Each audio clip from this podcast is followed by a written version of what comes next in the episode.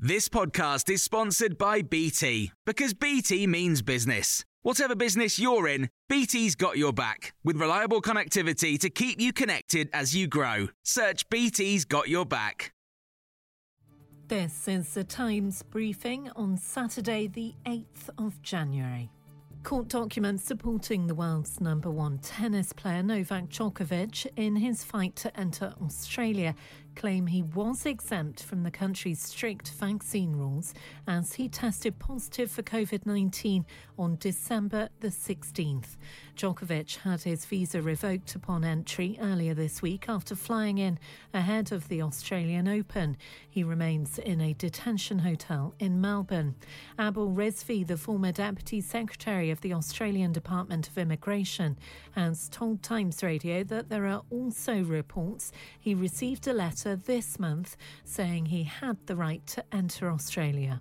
His lawyers contend that Mr. Djokovic, on the 1st of January, received a letter from the Australian government that said that Mr. Djokovic met the requirements for quarantine free travel to Australia. From the federal government, it is alleged. A judge is due to hear his case on Monday.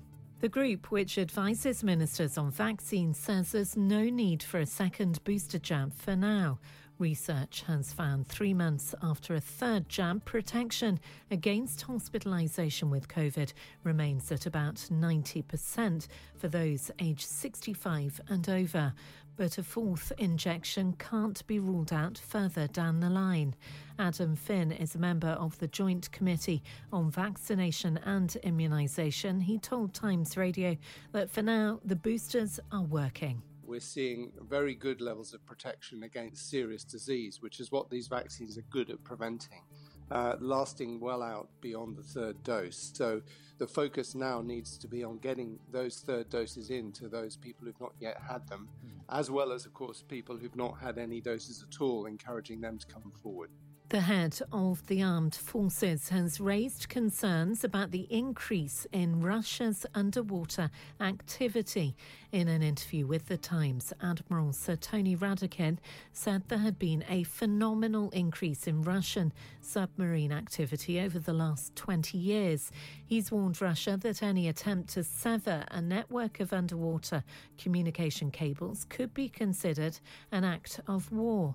The Times' defence editor is Larissa Brown. The idea that Russia is basically building up its capability so it would be able to sever these cables is obviously very concerning for the Ministry of Defence. If you take away the cables, then you can't make the telephone calls. Then that means that you then can't make business deals on those telephone calls. You can't buy shares, and then basically an economy could grind to a halt.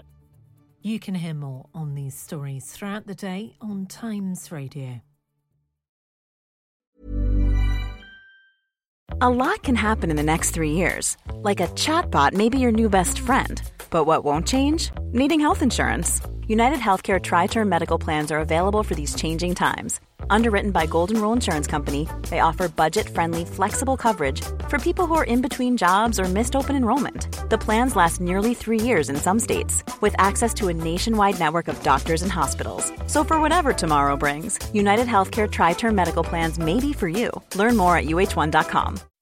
When you make decisions for your company, you look for the no brainers. If you have a lot of mailing to do, stamps.com is the ultimate no brainer. Use the Stamps.com mobile app to mail everything you need to keep your business running with up to 89% off USPS and UPS. Make the same no brainer decision as over 1 million other businesses with Stamps.com. Use code PROGRAM for a special offer. That's Stamps.com code PROGRAM.